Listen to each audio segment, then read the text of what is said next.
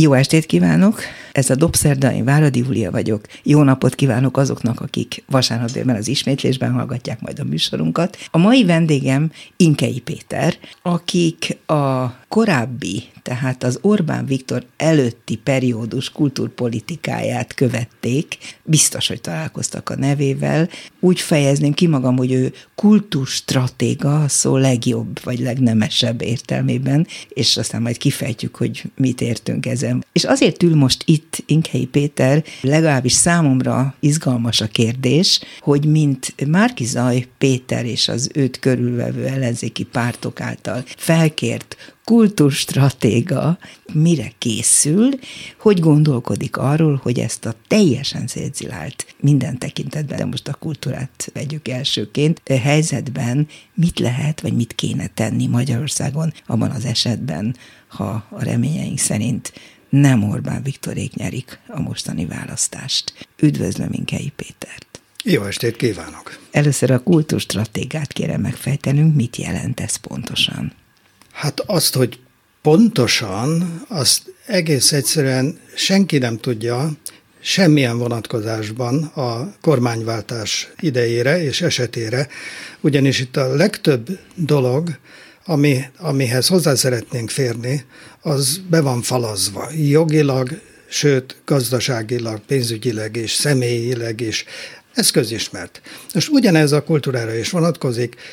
Talán, de hát ez lehet, hogy ez egy ilyen szakmai sovinizmus, mert még úgy érezzük, hogy még a többi területnél is még jobban le van határolva, el van birtokolva az, ami a közösre tartozik, de egy rész, egy társadalmi szektor nyerte el, és, és nehéz lesz visszaszerezni. Ez, az, ez a legáltalánosabb feladat, hogy bizonyos hatásköröket, sőt ingatlanokat, milyen ütemben és milyen módon lehet visszavenni.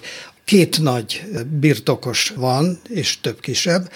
A Magyar Kulturáért Alapítvány, ez egy, ez egy új képződmény. De egy jó kis fedőszervezet. Hatalmas. Mert igen, olyan jól igen. hangzik a neve. Gyakorlatilag Demeter Szilárd nevét könnyebb volt megjegyezni, mint ennek az alapítványnak a nevét. Ő az, aki a, az elnöke, és tulajdonképpen valószínűleg ő az, aki a legtöbb részletét kidolgozta. A másik pedig a Magyar Művelődési Akadémia, amelyik... A másik kiváló fedőszer. Igen. De ez még nem vezetett el egészen odáig, ahova én szerettem volna elvezetni, hogy a stratéga kifejezés ebben az esetben mit takar, tehát hogy mi lesz a dolga egy új kulturális kormányzatnak, kulturális tárcának, vagy egyáltalán a kultúrát valamiképpen döntéshozóként irányító vagy befolyásoló grémiumnak. Hát ami nagyon nehéz az, hogy önmérsékletet gyakoroljon szellemi eszmei értelemben. Tehát próbáljon felüllépni azokon az ösztönökön, amikor ilyenkor természetesek, hogy annyi minden lett a művészeti élet jelentős részétől megvonva, hogy ezt, ezt szeretnénk szeretnénk visszaadni. Tehát ennek az egyszerű kifejezése a revans. Tehát a revanstól kell a következő kormányzatnak távol tartania magát. Egyébként pedig ez azt is jelenti, hogy az arányosság elvét minden szempontból követni kell. Tehát nem csak a szereplők között, hanem, hanem a különböző művészeti ágak, programok között is. Uh-huh. Ez nem azt jelenti, ez a önmérséklet, hogy nem kell határozottan föllépnie a kulturális kormányzatnak a miniszterrel, a pénzügyminisztériummal szemben, és meggyőzni őket arról, hogy az a nemzet új defi- újra definiálásában jelentős szerepe van a kultúrának, és ehhez forrásokra lesz szükség. Na jó, én még mindig nem kaptam egész pontos választ, de nem is baj. Ahhoz, hogy értsék a hallgatók, hogy miért Inkei Péter ül most itt, ahhoz őt kell először bemutatnunk alaposan. Ki is Inkei Péter, mert azért sokan nem tudják, és azt is el kell, hogy mondjam, hogy érthető és ismert módon abban a pillanatban, hogy a neve most fölbukkant az ellenzéki oldalon, mint kultúrhivatalnok vagy kultúrstratéga, abban a pillanatban elkezdtek zúdulni a megfelelő sajtóorgánumokból a szitokszavak Inkei Inkei Péterrel szemben. Mindjárt olvashattunk egy ilyen nagyon szép mondatot, hogy reaktivált veterán áll a baloldali kulturpolitika élén, pályafutása a késő kádári technokráciától a balliberális kabineteken át a soros hálózatig húzódik. Ez nagyon szép sors szerintem, úgyhogy igazán büszke lehet Inkei Péter. Fejtsük is ki, hogy mit ért ezen az a remek Békés Márton, aki ezt megírta, és aki nagyon sok munkát és nagyon alapos utánajárást szánt arra, hogy befeketítse Inkei Pétert. Nem sikerült igazán, de nem is ez a lényeg.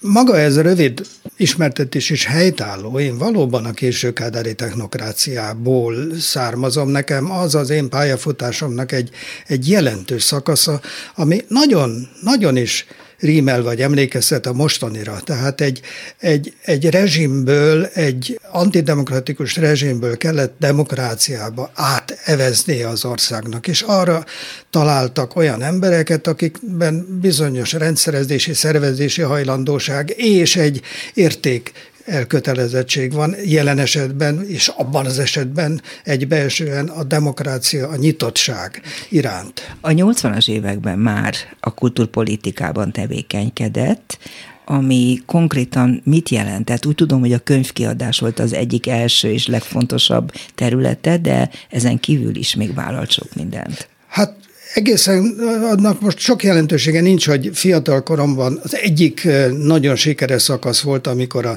idegen nyelvtanításnak a, a, a módszertanát forradalmasítottuk diáktársainkkal, ez egy nagyon jelentős. Uh-huh. Mert az, egy angol-spanyol szakos egyetemistaként és az végzett. Intenzív felnőtt oktatásnak a, a metodikáját honosítottuk meg, ebben én is résztvevő voltam. Utána pedagógiai kutatással foglalkoztam.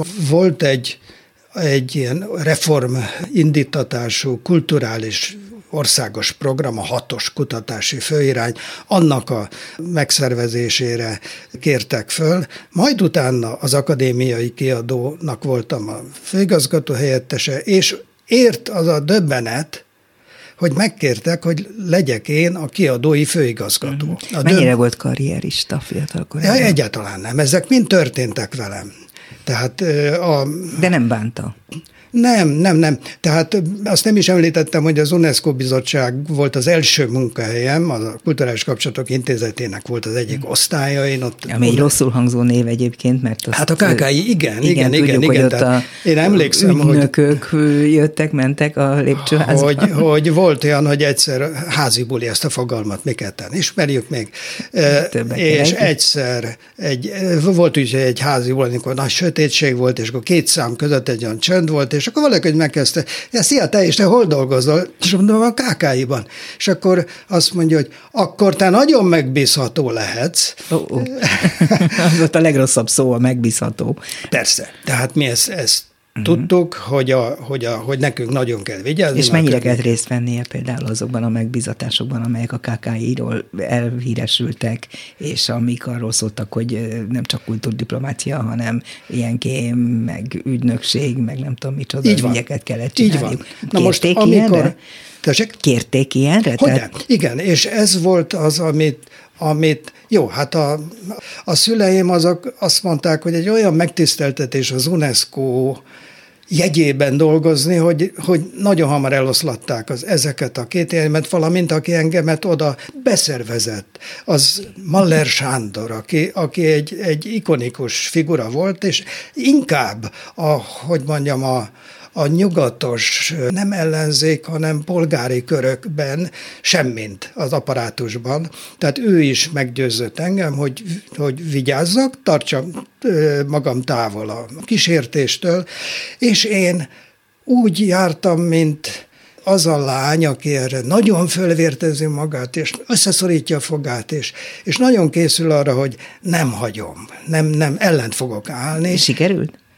Nem volt sok kísértés. Jaj, de jó. És már lassan vénlány lettem, és a pártban nem akartam belépni, ez egyszerűen a mi családunkban egy, egy, egy lehetetlen volt, tehát olyan, olyan hátterem van, ahol ez egyszerűen nem ismerültet föl. A szülei ugyancsak intellektuális műfajokat műveltek. Igen, igen, apám, apám fotográfus fényképész volt, fotográfus, a filmgyárban dolgozott, de például a nagybátyám az a Szűcs István, aki a Emberek a havason rendezője volt. Uh-huh.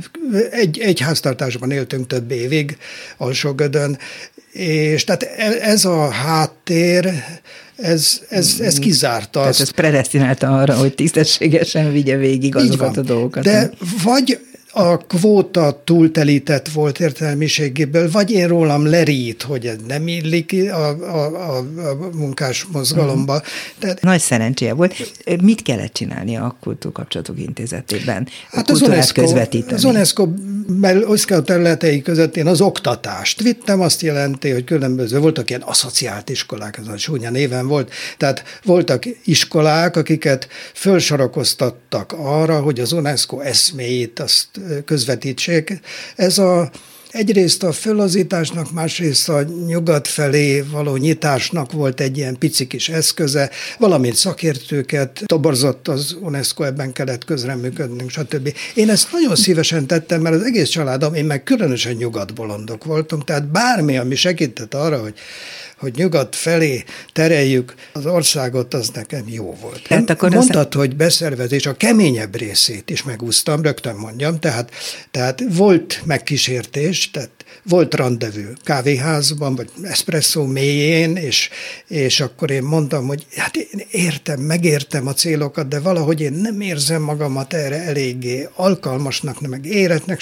A második rendezvú után a dolog elhalt. De nem lett rossz következmény. Nem. Nem. Viszont, és ahogy az előbb már ezt elkezdted, elkezdted mert hogy régi jó viszonyban tegeződtünk, akkor maradjunk ennél. Hát a gimna- ötves gimnáziumtól, ötves gimnáziumtól kezdve, mert ő te is ott én, végeztél. Igen, igen, én láttalak téged, mint... De mint, én nagyobb mint. lány voltam nálad, úgyhogy ezért te jobban ismert. Nem? Azt gondoltam. Na mindegy, a személyes részének ezzel vége. Viszont követték egymást a megbízásaid, méghozzá elég magas szinten, ahogy mondtad, ugye könyvkiadó, igazgató, és olyan helyzetekbe kerültél akkor, amelyek az akkori rendszerben hát megfelelést igényeltek.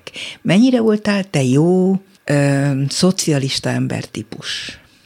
Hát mivel én, én nagyon feladat követő, vagy megbízható munkaerő voltam, ezért azt hiszem, hogy elég jól szerveztem ezt a nagy kutatási országos felirányt, ahol például a, az, a korábbi rendszerhez képest, amikor ugye íróasztal mellett jelölték ki a különböző szereplőket és összegeket, mi egy pályázati rendszert indítottunk el, amiről egyik-másik részvevő mondta, hogy na hát ez olyan, mint amit ők nyugaton érzékeltek, mert tehát egyikük például Hunyadi György, pszichológia professzor, ő, ő mondta, hogy ez arra emlékezteti, ahogy őt nem is tudom melyik egyetemen kérték fel valami projektre. Utána az akadémiai kiadónál szintén az volt a feladat, hogy az elnehezedett, szocialista típusú könyvkiadóból egy versenyképesebb, piacra hatékonyabb, is tekintő igen. kiadó legyen. És nem véletlen akkor te kezedbe került a rendszerváltáskor közvetlenül, vagy azt megelőzően az a lehetőség és az a felkérés, hogy irányítsd át az addigi teljes könyvkiadói rendszert egy nyugati típusúba, piacra vidd a kiadókat magyarul. Tehát te voltál a vezére, vagy a levezénylője, ha én erre jól emlékszem, annak, hogy hogyan lettek a magyar kiadókból részben elhaltak, részben pedig a piacon valóban érvényesülők. Hát ez Ez, boldogan hallom ezeket a mondatokat, nem, mert ebben ritkán, volt, ritkán találom. Pontosan így volt. De ezzel szinte soha nem találkozom ezzel a jellemzéssel, helyette azon, hogy elvállaltam a cenzúra hivatalnak a vezetését. Ja, de tényleg cenzúráztál is, nem? Nem. Hát nem, sőt, ráadásul még a hivatalunk sem, de ez is, ezt is például Haraszti Miklós nagyon pontosan leírta, amikor annak idején egy dolgozatot készített a, a magyarországi cenzúra és egyáltalán a, a gondolatrendőrségről, hogy az a pártközpontban zajlott, és ö, még, még formálisan is néhány évvel az én fölkérésem előtt már a, a kiadói főigazgatóságtól is az egyes kiadók szerkesztőségére ruházták rá ezt a felelősséget. Mert Békés Márton többek között azzal is megvádolt, hogy te cenzor voltál, és magad is vállaltad, hogy igen, de hogy ez a cenzorság, ez mást jelentett, mint amit igen, igen. Gondolunk. Ami nagyon-nagyon furcsa az, hogy mi elég hamar eljutottunk odáig, hogy a önálló kiadók, tehát független kiadóknak a jogi alapjait teremtettük. Mert többek között ez volt a feladatom. Megteremtettük, megszülettek az első magánkiadók. Na, azokat viszont kellett regisztrálni. Na, a regisztrálás az valójában egy engedélyezés. Az pedig úgy néz ki a kívülálló szemében, mint egy, mint egy cenzori tevékenység. Mert volt olyan, amit nem engedtél át? Nem. Én, én semmit nem csináltam, ja. én, mert ezek a munkatársaim voltak, akik átnézték, hogy elég megfelele, tehát ugyanaz, ahogy most regisztrálnak, mint én egy horgász engedélyért, hogy a különböző feltételeknek megfelelne. Aha, aha. Mindenki megfelel. Tehát egy adminisztratív aki nem, annak, annak, annak visszaküldték, hogy javítsa ki. Hmm, Így van. Értem. No, visszatérve még a könyvkiadás piacosításához, azért ahhoz elég sok mindent kellett tudnod arról, hogy nyugaton mindez hogy működik. Hol tanultad ezt meg? Hát, tehát a különböző korábbi munkahelyemről én amilyen, nem ösztöndíjat soha nem kaptam, de amilyen tanulmányodra lehetőséget kaptam, avval éltem. És így például eljutottam Finnországba, ottani kiadókhoz, meg a frankfurti könyvásáron rendszeresen megfordultunk. Én ott azt, arra használtam az időt, mivel ugye nyelvszakos vagyok, tehát angolul, a spanyolnak itt nem volt jelentősége, angolul tudtam kollégákkal beszélni, hogy, hogy információt, ismeretségeket szereztem. Tehát így módon. Uh-huh. Nagyjából tisztában voltam. És elég sikeresen végeredményben. Hát az, hogy sikeres, az nagyon-nagyon nehéz, mert például a privatizálást azt mint egy bűntény tekintik föl, de hát ezek az emberek nem éltek kilencven-kilencvenegyben, amikor a, a túlélésnek egy, egyrészt az volt az érték, hogy az államtól, ettől a korrumpálódott és diszkreditálódott államtól messze eltolni, és a magánkezdeményezésre juttatni a, a, a vállalkozásokat, másrészt pedig nem is igen volt mód arra, hogy az állam továbbra is fenntartsa, és hogy mondjam, tragikus esetek is voltak, mert például a kiadók nagy része az rendkívül ügyesen megtalálta a maga. De volt, aki összeomlott. De például és a, a szép irodalmi kiadó az, az haláltusát vívott, és igen. állandóan azt akarta, hogy kell legyen egy állami kiadónak, ahogy van Nemzeti Színház, van Nemzeti Múzeum, kell legyen, és erre szedjétek össze a pénzt.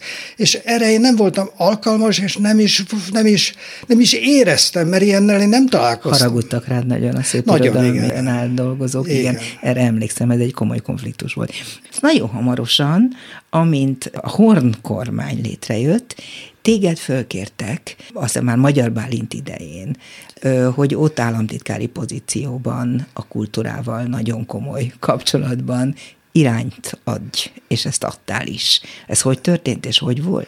Hát úgy történt, néhány hónappal visszalépek. Én az utcán éltem akkoriban kényszervállalkozóként, könyv és, és poszter és képeslap importtal egy ká ef té-vel, ahol a lányom, a fiam, a akkori feleségem is alkalmasint bedolgozók, alkalmazottak voltak, és valamelyest, ahogy, ahogy az ország kezdett kimászni a bokros csomagnak hála, vagy az annak az idején, én is már majdnem kezdtem talpra állni, amikor leszólított valaki az utcán, hogy a minisztériumban üresedés van, és, és valóban a akkori helyettes államtitkár Török, Török András. András megkért, hogy a kulturális politikai főosztályt vezessem, és hát nagyon meglepett ez a reaktiválás. Mert hogy ő átadta a helyét kvázi. Nem, nem, az, az néhány hónappal később Aha. történt. Ez, ez villámgyorsan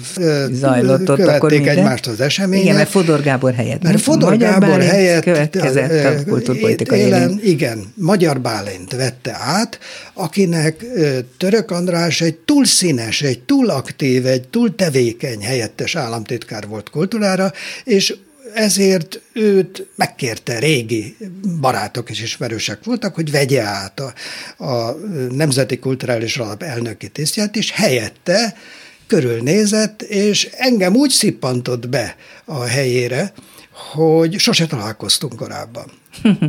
Egy nem is tudom melyik, egy rádióinterjút hallott, egy interjúmat, és azt mondta, hogy ez a nyugodt hang, ez kell nekem, nem az, nem az Andrásnak a, a, a sziporkázó vibrálása, mert arra itt vagyok én, uh-huh. gondolta vagy mondta uh-huh. Magyar Bálint. Így történt. És úgy is érezted, hogy jó helyre kerültél, mert én emlékszem, hogy az egy elég jó periódus is volt a te számodra is, meg az ország számára is, most nem feltétlenül miattad. Inkei Péterrel beszélgetek, kultúrstratéga, én legalábbis így hívom, még ugyan nem pontosan sikerült megfejtenünk, hogy ezen mit értünk, de majd később még visszatérünk rá. Aki viszont most azért ül itt nálunk, ahogy már mondtam, mert a jelenlegi ellenzéki összefogás felkérte őt arra, hogy ő legyen a kulturális ügyek végiggondolója, ami a jövőt illeti, a várható vagy reménybeli jövőt a kultúrát tekintve.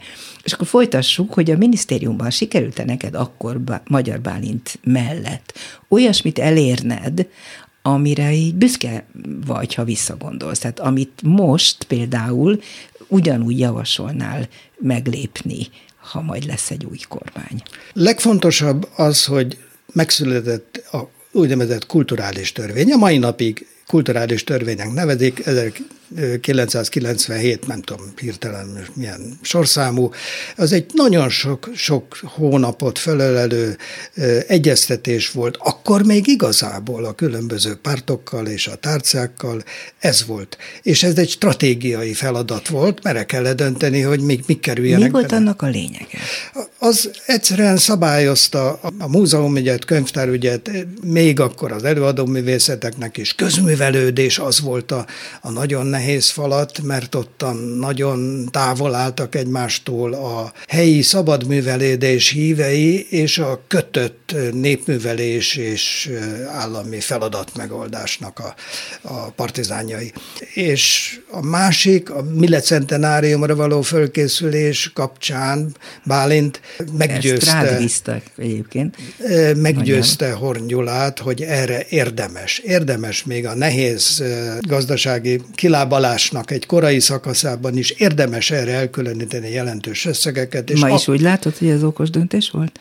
Hogyne. Igen, igen, igen. Erre a Nemzeti Színház az egy, az ha lenne a Erzsébet téren egy olyan jellegzetesen huszonegyedik századi külsejű és belsejű Nemzeti Színház, az egy... Az Amit egy... akkor ugye pályázaton megnyert. Bám Ferenc. A Nyíregyházáról érkezett pályázó, és aztán ugye így, így lett a gödör, igen. Ez a gödör története. Igen. Tehát ez nem jött létre, ez de még első, sok minden nem Ez az első gazemberség, amit még követett néhány. Én nem szégyellek ezt, ezt a, ilyen keményen fogalmazni.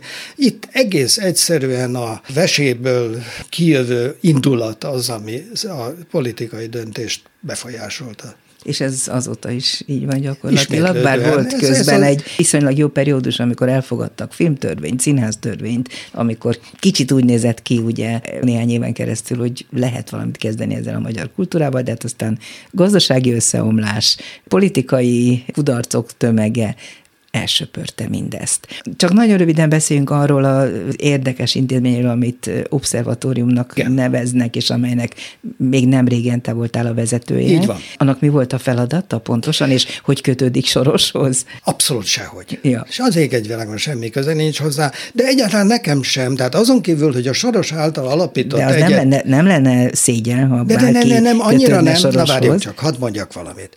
Tehát ugye azt mondtam és ismétlem, hogy én nyugatbarát családból érkezem, én magam meg fokozottan az vagyok, és mi a nyugat jellemzője az, hogy azok a társadalmak nyitott társadalmak.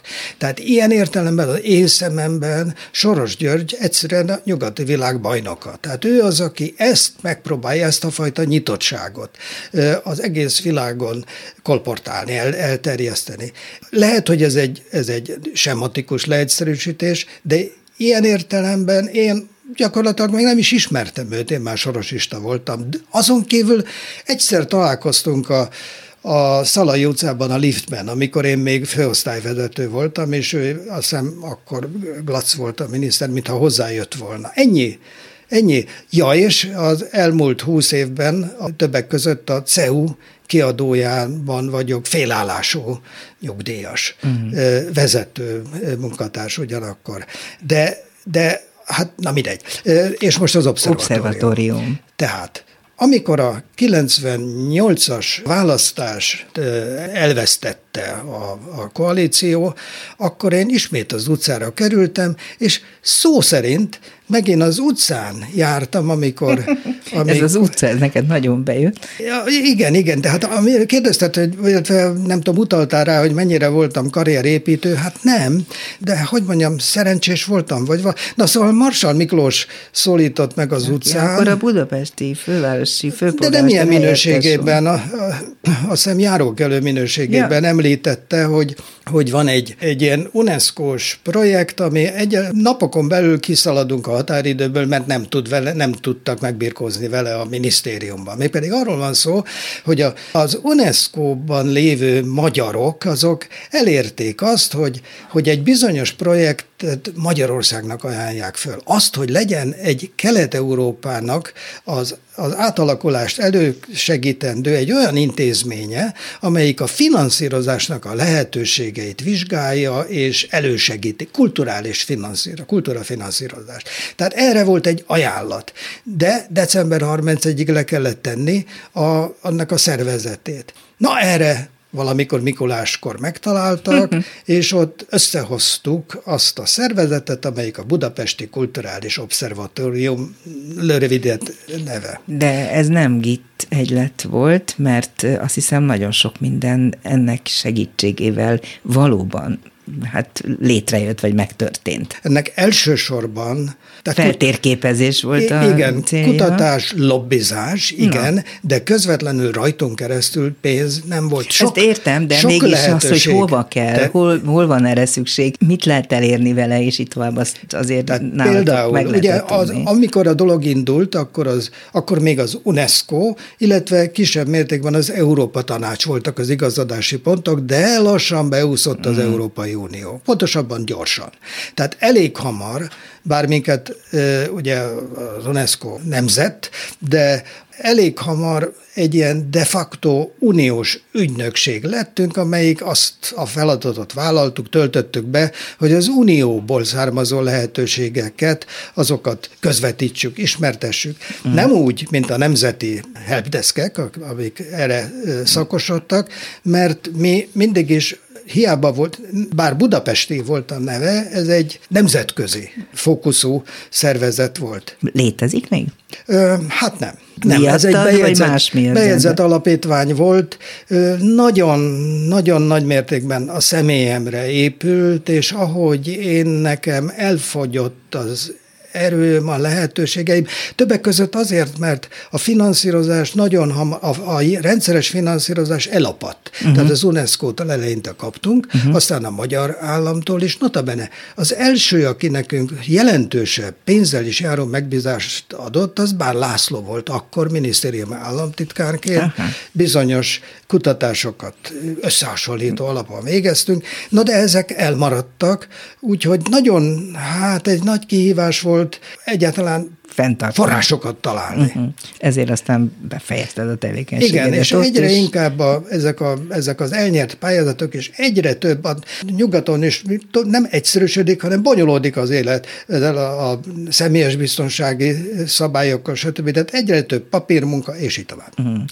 Most érkeztünk el a beszélgetésünknek ahhoz a nagyon fontos részéhez, az eddig is fontos volt nekem, amely szerintem a hallgatók közül sokakat érint, izgat, hogy milyen terveid vannak, vagy milyen tervekkel látod el azokat az embereket, és világítasz rájuk, akik majd esetleg veled együtt ezt ki tudják dolgozni, vagy már is kidolgozták. Hol tartotok ti, mint a kultúráért most éppen felelősnek kimondott ellenzéki emberek? Amikor most, most fizikai értelemben nem az utcán, de mégis megtaláltak, és megint csak Mikulás környékén. Ez a Mikulás meg az utca nagyon akkor, akkor már egy, egy folyamathoz kellett csatlakoznunk. A hat párt, amelyik az év során elhatározta, hogy összeállnak, még a Márki-Zay Péter megjelenése előtt elkezdett politikákat formálni, és így a kulturális területen is. Tehát volt már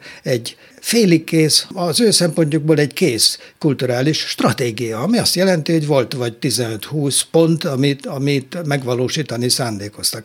Ehhez képest mi és néhány társam, akiket szintén nagyjából velem egy időben, és ugyanilyen módon toboroztak. És Mikuláskor mondhatod a neveiket? Nem. Kért, abban maradtunk, hogy mivel a hatunk, hetünk közül van kettő vagy három, akinek ez érzékenyen érinteni a saját munkáját, mm. a saját területét. projektjének, területének az esélyeit, mm. ezért abban maradtunk, hogy akkor a többiek is inkább... És te vállalod névvel, arccal, igen, igen, személyiségeddel az egésznek a felelősségét. És ja. akkor mi ezeket, ezt a hozott anyagot, az volt a feladatunk, hogy szabjuk át valamelyest olyan módon, hogy ahol még vannak sorják, azokat csiszoljuk le, és így tovább. Most ugye alapvető kérdés, hogy lévén, hogy a kultúrharc, vagy háború, már igen. azt mondanám, ennyire ketté osztotta a magyar kulturális életet, szcénát, embereket, akik a kultúrához valami módon kötődnek. Biztos, hogy borzasztó nehéz elindulni egyáltalán egy ilyen úton. De mennyire szempont, vagy mennyire cél a stratégia célja elsődlegesen az, hogy valahogy ezen a területen a békéltetés, vagy megbékélés, vagy pacifikáció következzen be, ha egyáltalán lehetséges. Ez, ez szempont-e, vagy van-e? Ez az elsődleges szempont, igen. igen? Az, hogy, az, hogy a szembenállások azok megszűnjenek, és ennek az egyik eszköze az az, hogy ne legyen elitváltás, ne legyen revans, ne legyen lecserélés, ne legyen bosszú. Igen, csak az jutott eszembe, olvastam is néhány dolgot, adtam veled interjúkat és egyebeket persze, mert most naponta jelenik meg egy-egy újabb, nem mi vagyunk az elsők sajnos, hogy ne legyen bosszú, ne legyen revans. De eszembe jutott, amikor annak idején a szociálliberális kormány került hatalomra, és az előző Orbán kormányt követve ugyanezt mondta, hogy nem akarunk visszavágni, mi nem azok az emberek vagyunk, akik ilyen módszerekkel, és így tovább. És bizony egyfajta kompenzálás is érezhető volt abban a periódusban, aminek nagyon-nagyon rossz következményei voltak. Tehát én nem az, arra gondolok, hogy börtönbe kell csukni minden áron mindenkit, aki az eddigi kultúrpolitikában tevékenykedett az Orbán kormány alatt, de a jogos elmarasztalásnak nem szabadna elmaradnia, én gondolom ezt, és feltételezem, hogy sokan mások velem együtt. Valamit még nem tisztáztunk, azt, hogy az én mandátumom, és azt hiszem, hogy a társaim nagy részére is ez érvényes, az konkrétan a választásig, illetve még utána, addig az átmeneti ideig, amíg egy ügyvezető kormány lesz, és az új kormány föláll. Azt, hogy az új kormányban melyik tárca kapja a kultúrát, és azt kivezeti, azt nem tudom, és hogy azzal... Mindegy is, ti most hogy gondolkodtok igen, erről? Így van. Tehát mi azt gondoljuk, hogy azt hagyjuk örökül számára, hogy ezzel együtt, amit mondasz, hogy a kompenzálás az különösen egy ilyen félelmetes ellenféllel. Egyértelmű, hogy itten, itten a magyar társadalomnak egy ellenfele ez a rezsim, mert szemben a, a kompenzálás az lényegében egy önfeladás, egy, egy öngól. Így ezzel van. együtt, ezzel együtt a, amennyire lehet a neutrális, a, a kiegyensúlyozott döntés és értékválasztás ajánljuk, mint követendő utat, ami... ami hát nagyon jól hangzik, mit jelent? Ez azt jelenti, hogy körülbelül úgy, ahogy ezt a többi huszonöt tagállam csinálja, meg majdnem huszonhat, mert még, még Lengyelországban sincs ez a faj, egy, ilyen mértékű elitváltás, elitváltás és, az, és, és, és a leváltott elitnek a teljes mértékű földbedöngölése. Jó, tehát éppen ezért, ha konkrétan végigmegyünk néhány területen, abból ki fog derülni, hogy mit értettek többes számban ezen a finom átrendezésen, amelyre utaltál. Vegyük talán először a kultúrafinanszírozást. A Nemzeti Kulturális Alapot, ami hát tudjuk, hogy ma abszolút nem úgy működik, mint ahogy ezt annak idején ti magatok, te magad személyesen is részt vettél benne, létrehoztátok ezerkilencszázkilencvenkettőben? kilencvenhárom-kilencvennégyben, igen. igen. Ott egy, az első kérdés, és majdnem mindenütt a legérzékenyebb kérdés, az a vezető személye. Ott viszont nem kell tulajdonképpen leváltani, mert eleve egy olyan alelnöki pozícióról van szó, ami, amit mi az egyik első országgyűlési döntéssel, törvénymódosítással szeretnénk egy független elnöki pozíciójává váltani. Tehát nem a miniszternek egy beosztottja, hanem egy független. Úgy, ahogy annak idején ez indult. És ragyogóan működött hosszú időn keresztül. Igen, igen, igen. És hadd nevezzem meg, miért ne, hogy Fekete György volt az, aki a zászlót bontotta, hiszen amikor indult, akkor ő volt. Tehát lényegében azt mondhatnám, hogy még ebbe se köthetnek bele, hogy na mindegy. Szóval értem, annak a, a kinevezésénél, ami nagyon fontos, rögtön az elején akkor következzen az, hogy ne politikus, ne úgy, mint most, és az előző egy-két esetben, hanem valamilyen módon, és a nyilvánosság előtt igazolt casting, keres, személykeresés módján, ha nem is nyílt pályázat, mert arra idő nincsen, de igazoltan egy lehetőleg függetlenebb tekintély legyen az elnök. És a kuratóriumok is ilyen módon jöjjenek akkor létre, ahogy ez annak idején ugyancsak jól működött. Na itt az igazi nehézség az, hogy a törvény, és ezt a részét nem változtatnánk meg, delegálásra építi a kuratóriumi tagokat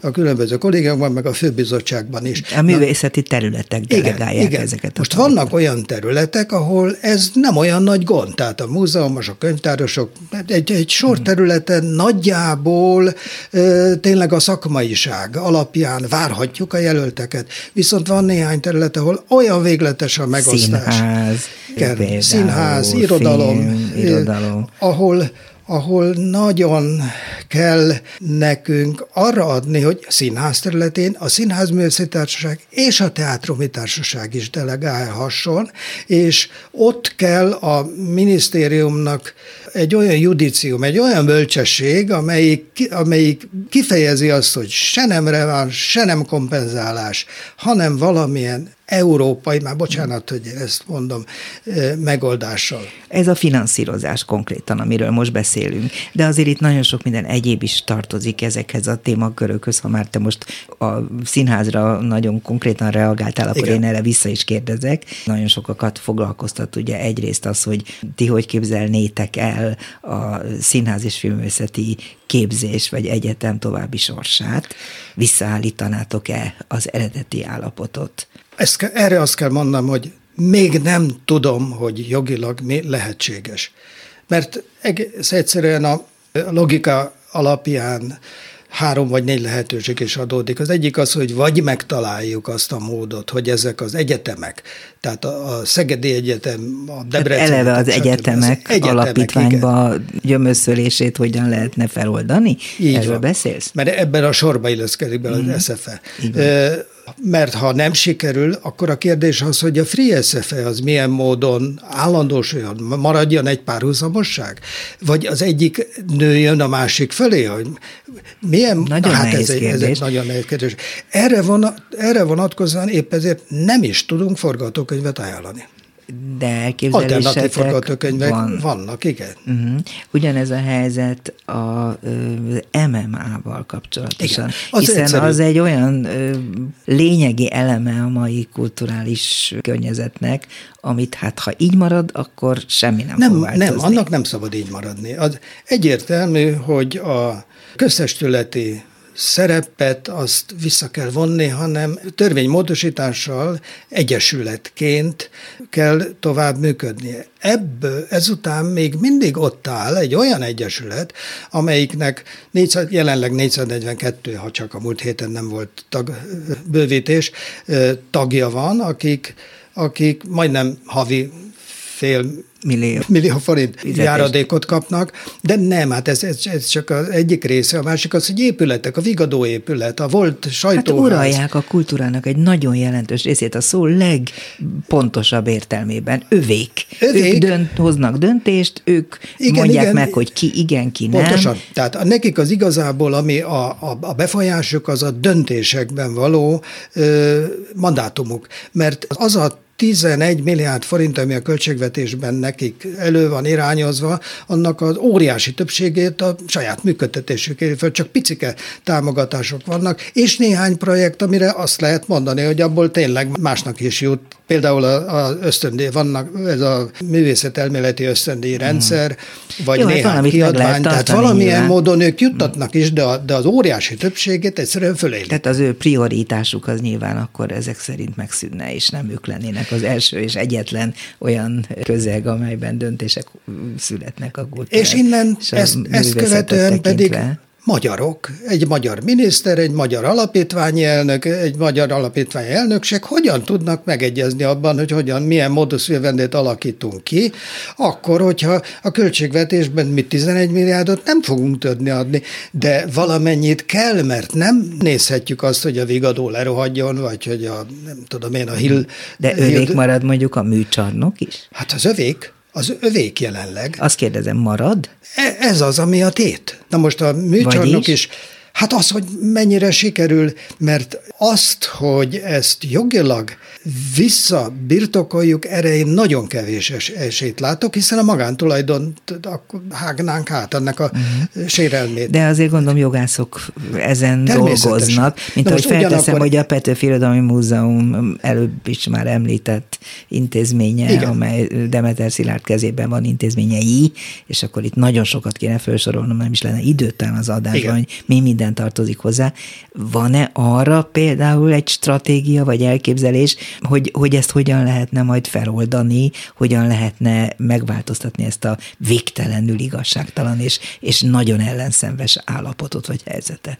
Na most többször kérdezted azt, hogy miben is fogalmazódik meg a stratégia. Igen. Itt nem annyira stratégiáról van szó az én esetemben, nem csak arról, hanem valamilyen taktikáról? Államigazgatási technológiáról, mert azzal találkoztunk, ugye említettem, hogy a hat párt már létrehozott egyfajta stratégiát, egy prioritásrendet, de azzal a kérdésre, amit mások is, hogyan fogjátok elérni, erre van még negyvenöt napunk, hogy ez Ó, még nagyon tovább... Nagyon kevés.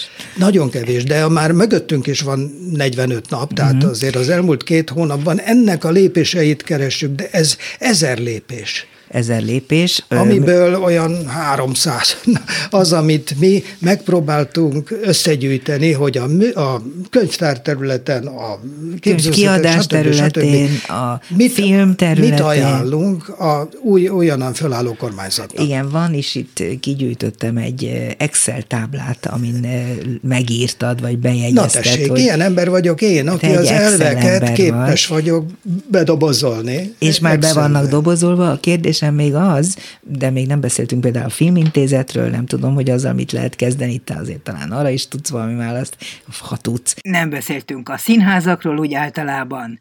De hogy az ellenzék hatféle gondolkodásmódja mennyiben zavar bele ebbe a végtelenül nehéz munkába? Kevéssé. Azt mondanám, hogy kevés, kevésbé, mint kellene.